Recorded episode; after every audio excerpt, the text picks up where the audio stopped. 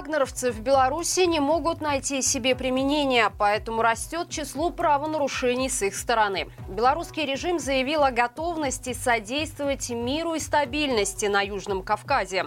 Россияне хотели бы видеть на посту президента России Лукашенко. Подробнее обо всем этом я расскажу вам далее. Вы тем временем подписывайтесь и ставьте лайк этому видео. Сотни безработных российских боевиков не могут найти себе применение в Беларуси. Лишь пятая часть остатков ЧВК «Вагнер» смогла трудоустроиться инструкторами спецподразделения МВД и Минобороны. Остальных не берут в другие частные военные компании, и родине после смерти своего главаря они тоже оказались не нужны.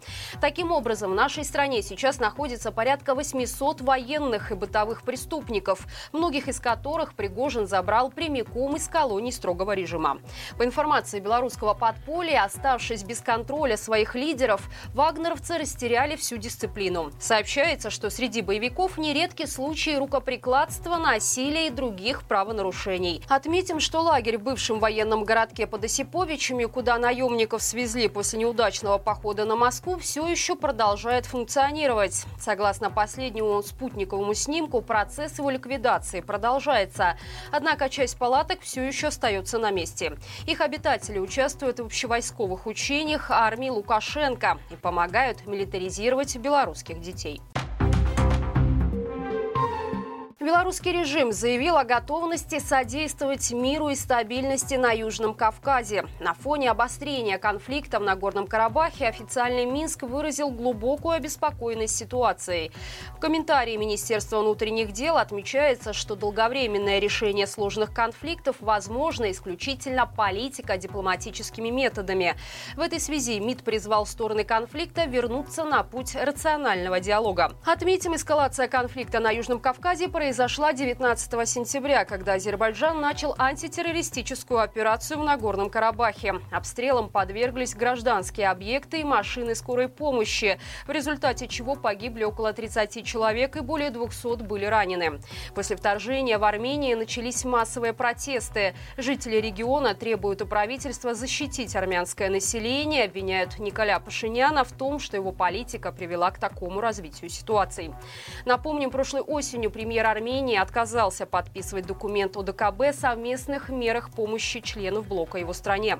После этого Лукашенко заявил, что совместные действия стран организации грамотные и приведут к успешному завершению армяно-азербайджанского конфликта. Затем белорусский диктатор вновь попробовал выступить в роли голубя мира в ситуации с мятежом Пригожина в РФ, который закончился вводом в Беларусь тысяч российских боевиков и смертью их главаря.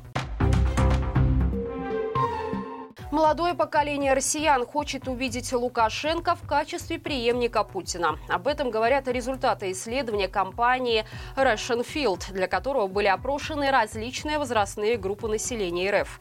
Согласно нему, все поколения, кроме старшего, активно поддерживают кандидатуры министра иностранных дел Сергея Лаврова и премьера Мишустина. Помимо белорусского диктатора, фаворитом молодежи также оказался министр обороны Сергей Шойгу. При этом большинство респондентов участников исследования уверены, что на предстоящих выборах Путин наберет не менее 70% голосов. Примечательно, что доля желающих проголосовать за нынешнего кремлевского вождя падает до 34% в случае, если война в Украине будет проиграна. Отметим, что Путин еще не заявлял о намерении переизбираться на президентский пост. Он призвал дождаться решения парламента о назначении даты выборов в 2024 году. Тем не менее, по мнению пресс-секретаря российского диктатора, на нынешнем этапе конкуренцию Путину не может составить никто.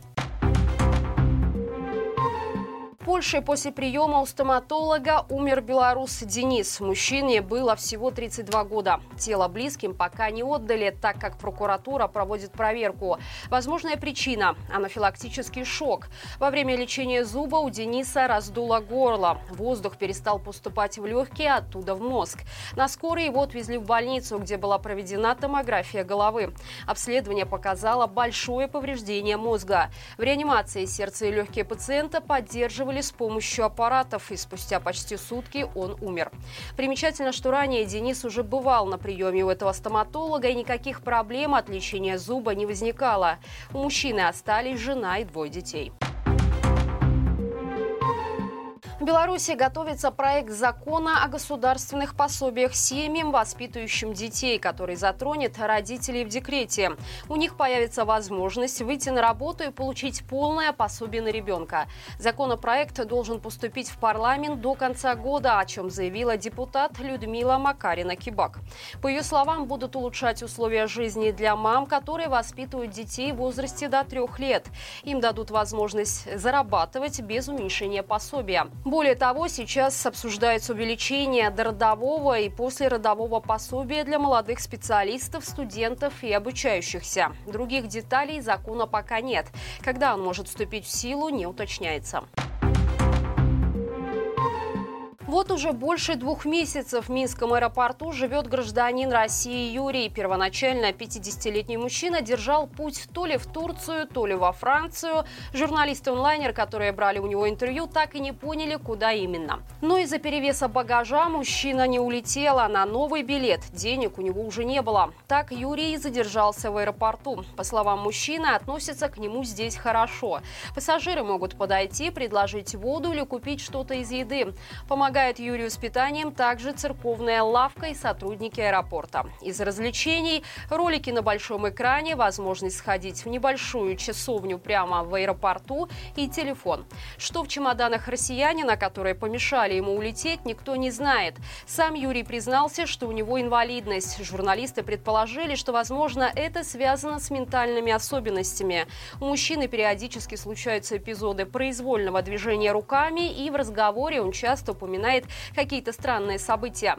Работники аэропорта сообщили, что Юрий ждет выплату пенсии для покупки билета в Стамбул. Хотя раньше он называл совсем другие направления для полета.